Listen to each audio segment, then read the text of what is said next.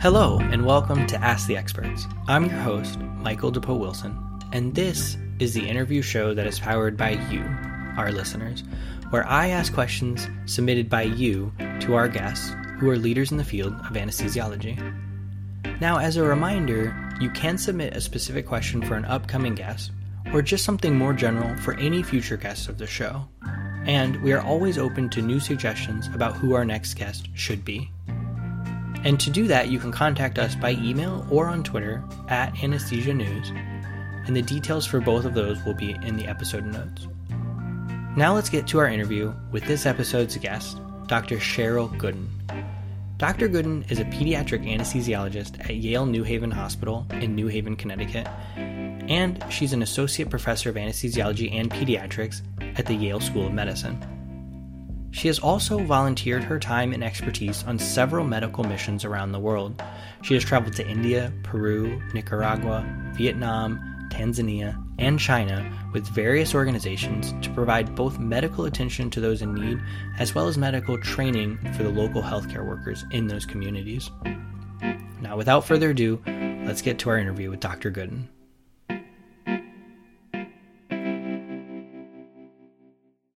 The Anesthesiology News e-newsletter is a free resource from the most widely read publication for the specialty. Get the latest clinical news and multimedia content delivered right in your inbox. Go to anesthesiology news dot com slash e-news to sign up today.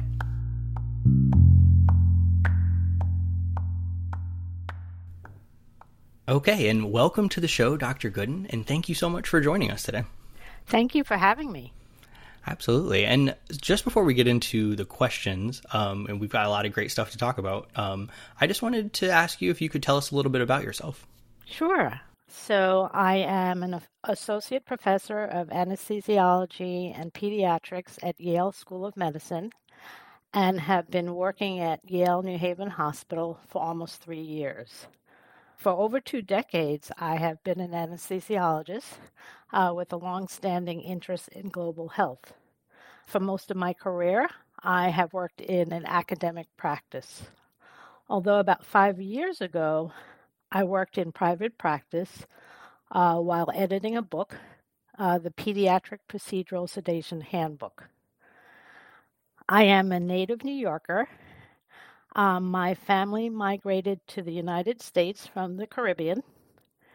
Uh, from an early age, uh, my parents instilled in me the importance of education and made a lot of sacrifices so that I could achieve the goal of obtaining a good education.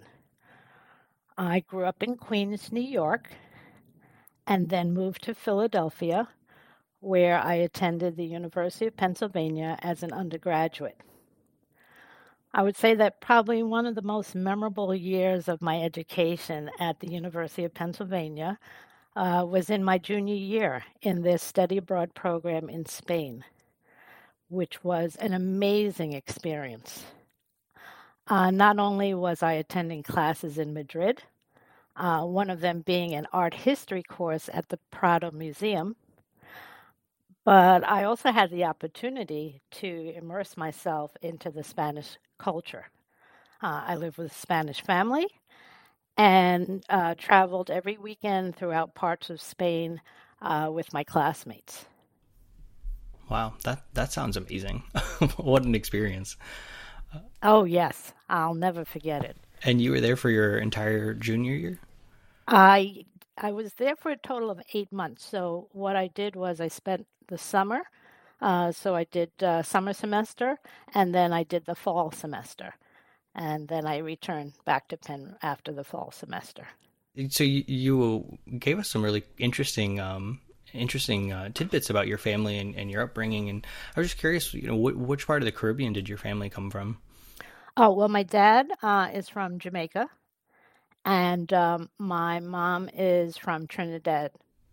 Okay. And they they meet in New York City, or? Yes, oh, they okay. met in uh, New York City, and uh, I was born here, uh, right in Manhattan, And uh, we lived in Queens, and that's pretty much where I grew up, um, you know, until I went off to Philadelphia and uh, went off to Penn. Okay. Wow. Well, that's really cool. Yeah, that's uh, some serendipity to come from, you know, two different places and, and meet in New York City. I feel like there's probably a lot of stories like that, though. Yeah. New York City is a pretty cool place like that. It certainly is. I love it, I have to say. Yeah. And have you moved back to New York City at any point in your life? Or Yes. Um, actually, I have. Um, you know, I was in Philadelphia um, for undergrad. Then I actually came back and I did my pre-med courses at uh, New York University. And then I went back to Philadelphia, um, and I'll talk a little bit about that later, my experience uh, in medical school. Okay. Yeah, no, that's a great segue. So I, I always like to ask uh, anesthesiologists who are well-established and, and are, you know, doing all these wonderful things in their career to take us back to the beginning and that moment when you first realized that you wanted to become an anesthesiologist. Could you tell us, you know, do you remember when that moment happened for you? Sure. Honestly, I entered medical school uh, with no preset idea of what my career path would be in medicine. Uh, I was very much open to learning about all medical specialties. Of course, as time went along, I realized that I liked some specialties more than others. Uh, in fact, I made my decision to become an anesthesiologist late in my third year of medical school. Uh, I must share with you that one of my earlier rotations in my third year was actually pediatrics. And I must admit that for a while I thought I would become a pediatrician. Uh, I found that there were many areas within pediatrics that interested me. But let's fast forward uh, very close to the end of my third year of medical school when I finally did my anesthesiology rotation. And I realized how much I really, really enjoyed it.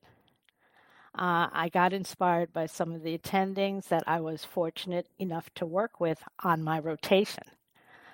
And what I discovered was that I could combine the best of both worlds in my career path by becoming a pediatric anesthesiologist. Uh, I honestly have never looked back, and I really love what I do.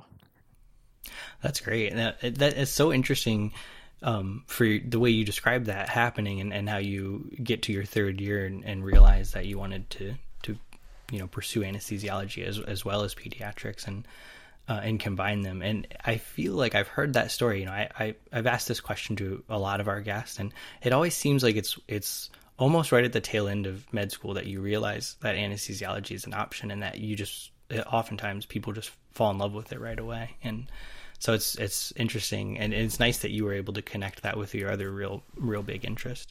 Yes, uh, certainly. And, you know, anesthesiology, as many would say, is a well-kept secret in the sense that you may not find out about, uh, you know, that um, a specialty until later in your um, third year or even early fourth year for that matter. So uh, it, it's really cool, and I and I love it.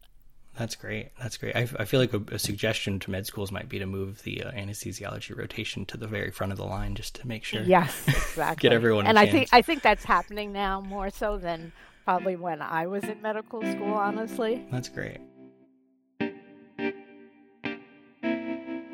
We'll go ahead and get into the questions now. Um, so the first question we have for you is, can you talk about some of the challenges that you encounter with pediatric airway management? Oh, certainly. Um, so there are a number of challenges that can be encountered with uh, pediatric airway management. Uh, I will give you a two-part answer to your question. First and foremost, uh, the biggest airway challenge is the difficult airway. And the difficult airway can present in one of two ways, as the unexpected difficult airway or the expected difficult airway.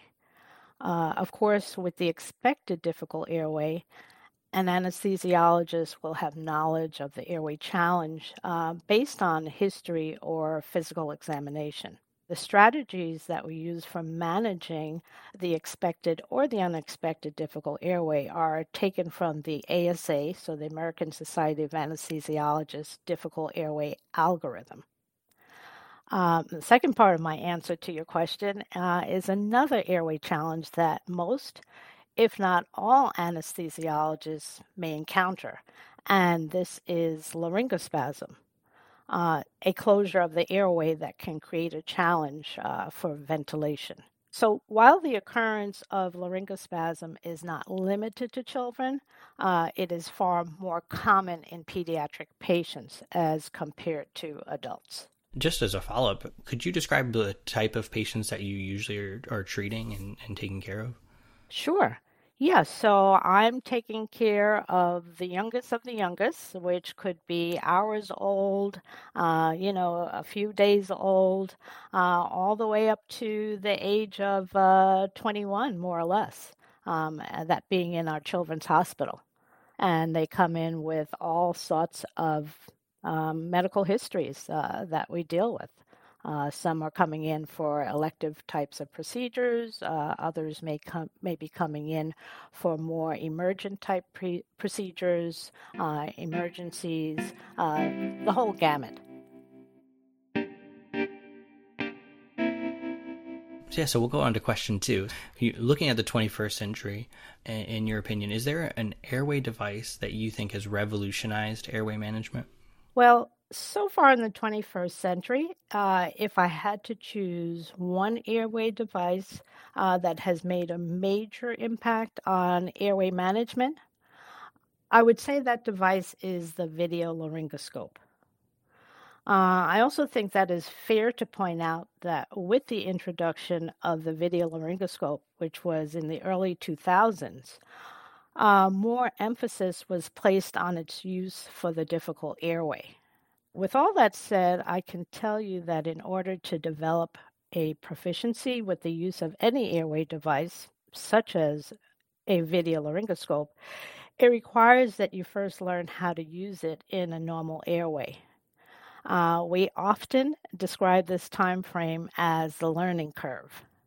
The video laryngoscope is a great device for teaching a trainee the skills of intubation, Um, because a trainer can see exactly what they see by way of the display monitor and provide guidance uh, where needed.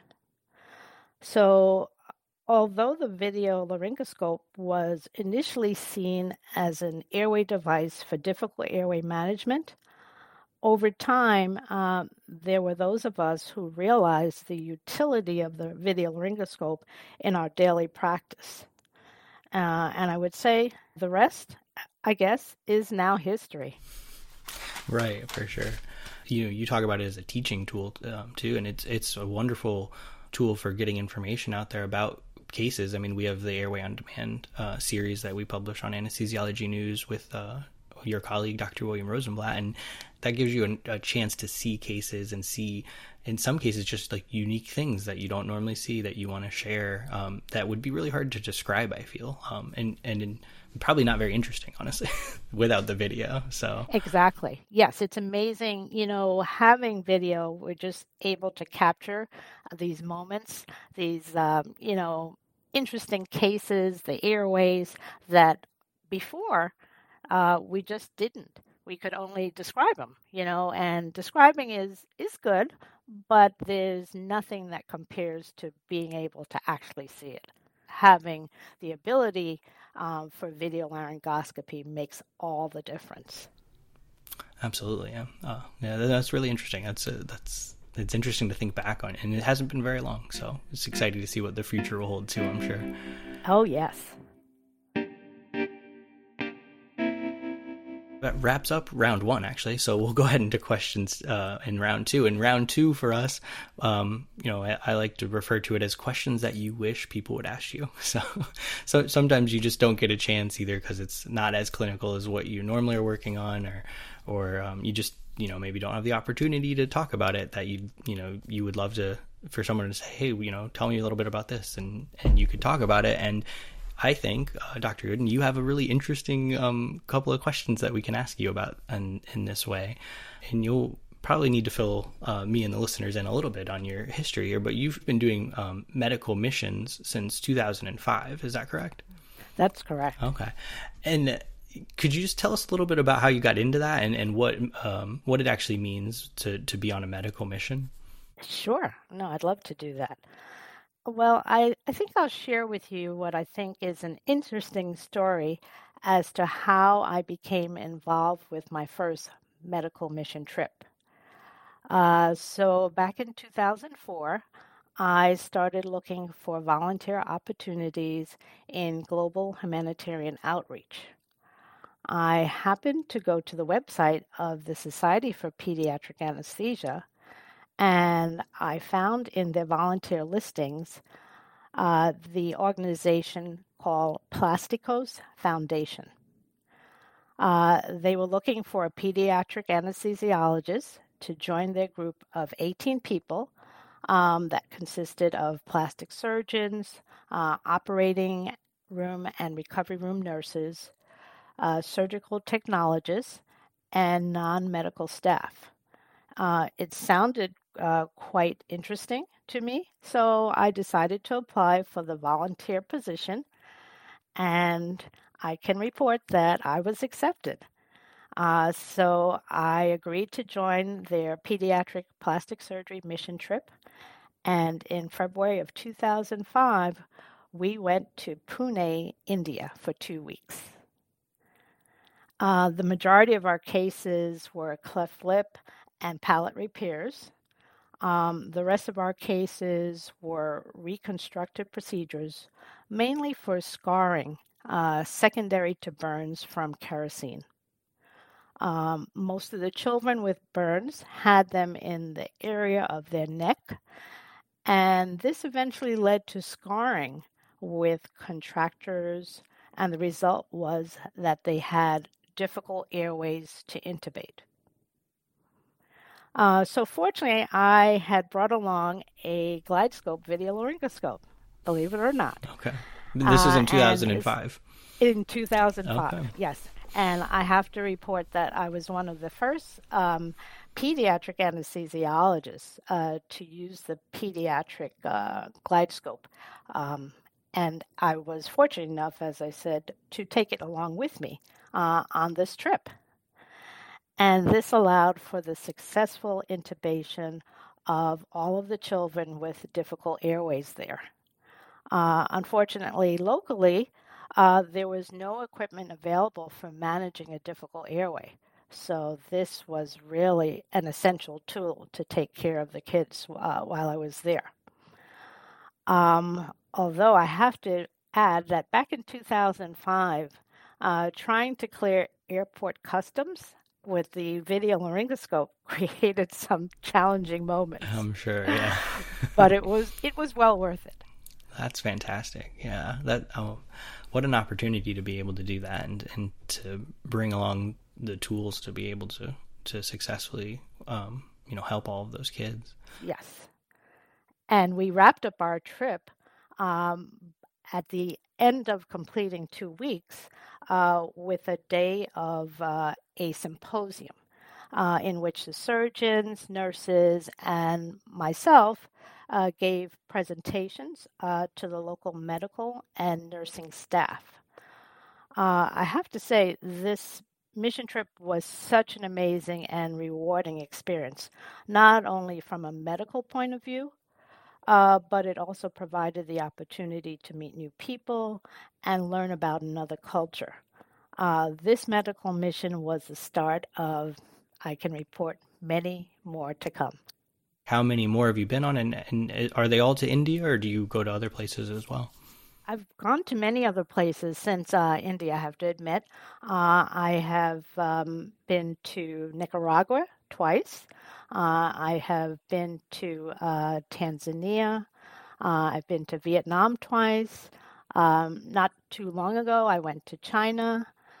And um, I, for the past ten years, have been going to Peru on uh, medical mission trips. So you've been all over the world. Yes, yes, I have. So how often do you, is this a once a year um, sort of mission that you go on, or how often do you travel usually? Okay, so I usually travel um, once a year uh, on a medical mission.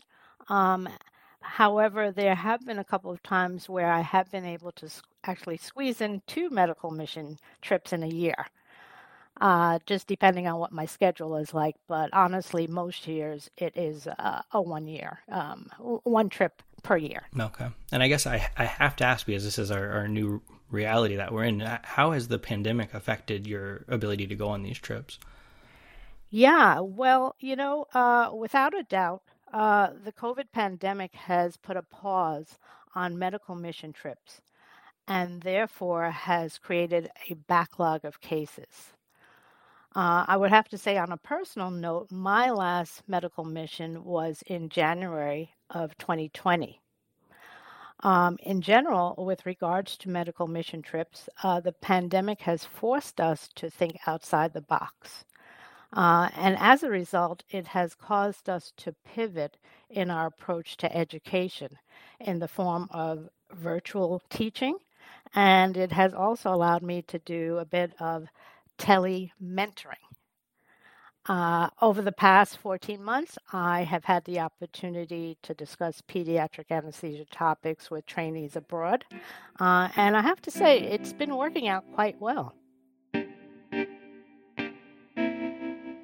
When you go to these places, I assume that you help as many uh, children as you're able to, but I'm, there's probably children you're just not able to help either. It's too it's too extreme of a case for the tools that you have uh, at your disposal, or maybe it's just a, a time constraint.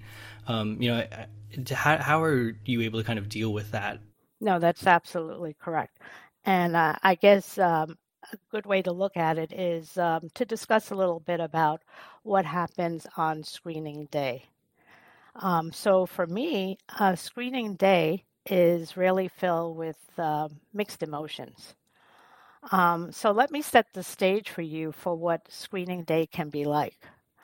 Uh, on the one hand, uh, there's a certain degree of excitement associated with the screening day, as um, I think any of us can imagine. Uh, there are many families that arrive on screening day and have not only been awaiting the arrival of a medical team for perhaps months uh, or even longer, and in addition, quite possibly have traveled a great distance to get to the screening location. Uh, on screening day, it becomes obvious when you meet these families that they are excited to be there, with the hope that you can help their child. Uh, at the same time, I'm excited by the possibility that I may be able to help their child in a way that in- can improve their quality of life. Um, but on the other hand, on screening day, I know that more families with children will show up than will be possible for us to schedule for surgery. Uh, at the end of screening day, I do become sad when it is time to inform families that their child will not be on our surgery list.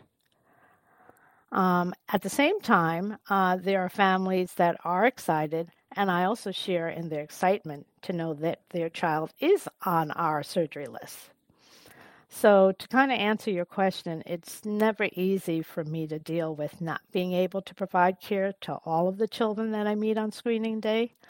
Um, You know, I try to remind myself that I am making a difference in some of these children's lives, um, but it's just not possible for all of them. Um, and that, uh, unfortunately, is the reality. Right. Yeah, I, I can only imagine that that's, uh, that's a very hard part about being there. And, you know, I would just say, it, it, you know, from the outside, not being on these missions, you definitely are doing all this great work. And, and the alternative probably is that none of the kids would get help, right? So, I, you know, I, I guess it's it's it's hard that you can't provide it for everybody, but it's wonderful. And, you, and you've been doing so many of these. You just imagine how many how many lives you've touched over the years and all these mission trips that you've been on. So yeah, it certainly brings me a lot of joy, I have to say.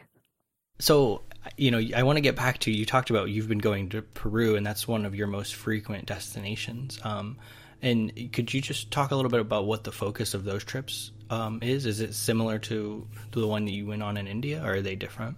Uh, it's different, I would say.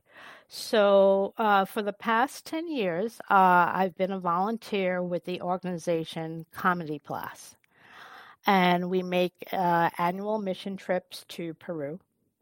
Uh, for Comedi Plus, the focus of the medical mission trip is to provide surgical care to children with craniofacial abnormalities uh, and the education of local clinicians and trainees uh, to promote sustainability.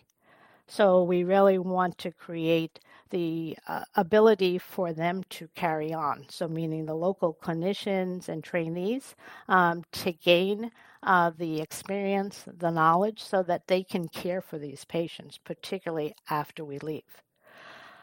Um, the the goal overall um, of Comedi Plus is to make a lasting difference in the lives of children, uh, while also bringing some laughter and hope to the children and their families. So aligning with this goal is a volunteer team uh, that consists of craniofacial surgeons, uh, a neurosurgeon, uh, anesthesiologists, uh, surgical technologists, trainees, and clowns. And yes, okay. You did hear me say clowns. Actually, the clowns play an important role in the overall experience of the children and their families, especially during a potentially long wait on screening day. And I would say similar to uh, our medical team, the clowns will also continue to see the children uh, during their hospital stay. And I can say we're quite unique as a group, uh, the Comedi Plus, uh, in having uh, these clowns along. And I, I guess that kind of tells you how the the name Comedi Plus um, evolved. Uh, so comedy from the clowns aspect, and plus because it's plastic surgery. Well, yeah, I mean, that's... I mean, that's a wonderful idea to bring the clowns along and just to li- liven the mood for, for a lot of the people there. Um, oh, it does. W- what it a great idea. Does. Yeah. Are you usually in, in pretty rural parts of Peru, and are you, you go to the same location every time, or do you move around every year that you go? Uh, no, we go to the same location, and uh, we're actually in Lima itself. Yeah, so it's kind of nice um, because, you know, over the years of going to the same location, it has allowed for some uh, lasting connections uh, with people there in Peru. That's really interesting. So have you, you know, could you talk about some of those connections that you've been able to make? Sure, absolutely. Uh, in fact, I have developed a close friendship Uh, with more than one of the Peruvian anesthesiologists uh, that I have the opportunity to work with uh, during the medical missions. And um, on occasion, they'll come to the United States, and uh, they come to New York, and uh, we connect here too when they come uh, to New York. So that's kind of nice. And in addition, uh, over the years, a number of families have returned on our screening day just so that our team can see how well their children are doing. These are children that we've taken care of in the past. Um, and uh, just getting to see those kids, uh, you know, they're growing up and they're looking great after having had their surgeries. Um, and it, it's just wonderful. And these are just uh, lasting connections that, you know, are are wonderful and just give me a lot of joy. Yeah, and, you know, so kind of listening to you talk about these, and, and obviously you've had such a wonderful experience over the years in all the different countries you've been able to travel to, and especially being able to go back to the same part of Peru over and over again and make those connections. I'm sure there are listeners who are hearing all this and wondering, you know, how can they get into this and get involved? And could you talk a little bit about, you know, if someone is interested in pursuing this or, or learning a little bit about it, how they might go about doing so and, and potentially getting involved themselves? I would suggest looking at the websites of some of our anesthesia professional societies, uh, such as the American Society of Anesthesiologists or an Anesthesia State Society, and do a search for volunteer opportunities abroad. Once you have found organizations that provide volunteer opportunities, I would really recommend uh, doing your homework by researching uh, the organizations. Uh, you want to make sure that the mission of the organization uh, aligns with your interests. And once you've found an organization that seems like a good fit for you, then uh, request an application. And perhaps you as well may experience the satisfaction and rewards of a medical mission trip. That's great. Yeah, no, and, and I'm sure we'll, we'll be able to um, add links to the episode, episode description so that people can see some of the places that you've that you volunteered with and, and do a little bit of their own research and, and potentially, uh, you know, head down the same road that, that you have. Um, so that's that's really uh, great. And thank you so much for telling us about that. Yeah, so I guess that... that um, wraps up some of the questions I had. Is there any um, like maybe final tidbit about your your years of doing medical missions that you'd like to share? Uh, sure. Well, I, I think um, I'd like to talk a little bit, if if we can, um, about m- my experience with the um, Orbis uh, Flying Eye Hospital, um, because I think that's it's quite unique. Um, and I'll tell you, so the Orbis Flying Eye Hospital is a M D ten plane, which is retrofitted with an operating room, a recovery room, a room for cleaning surgical equipment, and a classroom.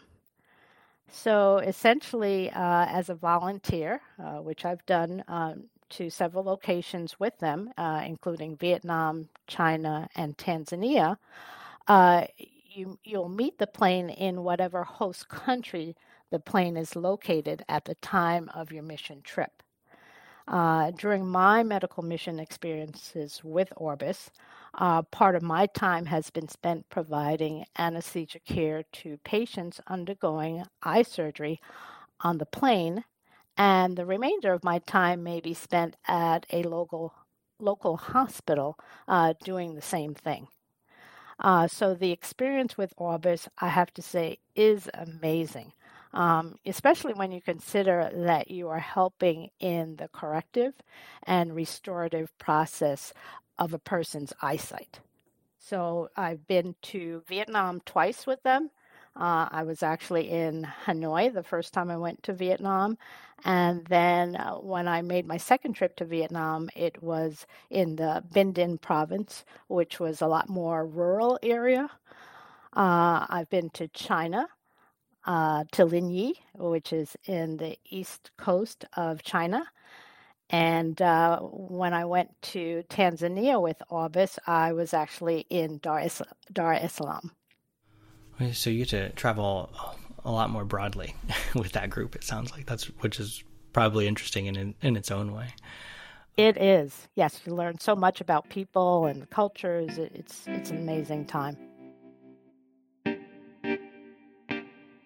We'll move on to our final couple questions. So has there been anything in the last uh, few months or year that has really stuck out to you as something you really enjoyed uh, listening to or watching or reading? I have to say that um, I have been enjoying uh, listening to podcasts on mindfulness meditation. Uh, I find them to be quite interesting and useful in bringing my attention uh, to the present moment. Uh, I think it has certainly helped um, given all the stressors of the pandemic. Um, As I'm learning, there are different types of mindfulness practices. Uh, and in my experience, I'm already seeing the benefits of incorporating uh, mindfulness meditation practice into my daily life. Um, it is something that uh, you, if you have not explored, um, it might be worth doing so. So our last question is now um, kind of, you know, looking for inspiration and in, in, into the future. And so has there been anything that you've come across lately that has really inspired you, kind of along the lines of the mindful meditation, that's kind of helped you keep going and, and stay focused on, on the, you know, the work that you're doing and, and things like that? Yes. Uh, I would say certainly of late. Uh, I think that I've been inspired by the quotes of Maya Angelou. Um, there's one quote in particular that I like, and I think that it resonates with many of us. Um, and if it's okay with you, I'll share that. Absolutely. So uh, whatever you want to do, uh, if you want to be great at it, you have to love it and be able to make sacrifices for it. And I think that's something that we can all share And uh, no, that is quite true. And I can certainly say that is the case in medicine. Uh, I think it's, you know, certainly in my mind, it's been worth the sacrifice. Uh, it's hard work, um, but, you know, if you love it, uh, it's not really, it's it's not really work. It's uh, it's something that you can certainly enjoy and uh, enjoy for a very long time. That's great. And thank you so much for sharing that. Um, and that actually wraps up our time with you today, Doctor Gooden. I appreciate it so much. Thank you for joining us on the show and, and for sharing all of these, you know, interesting uh, tidbits about your life and, and giving us a couple of nice recommendations here as well. So thank you for coming on today. And thank you so much. And thanks for having me.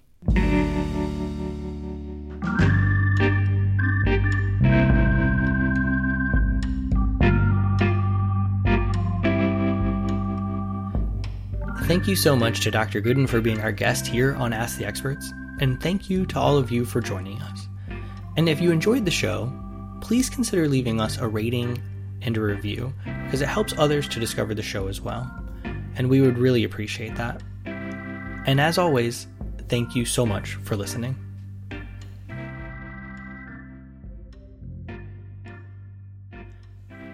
Anesthesiology News presents Ask the Experts was produced this month by me, Michael DePoe Wilson. It was edited by Ken Christensen. Music for this episode comes from Blue Dot Studios. Our editorial director is James Pruden.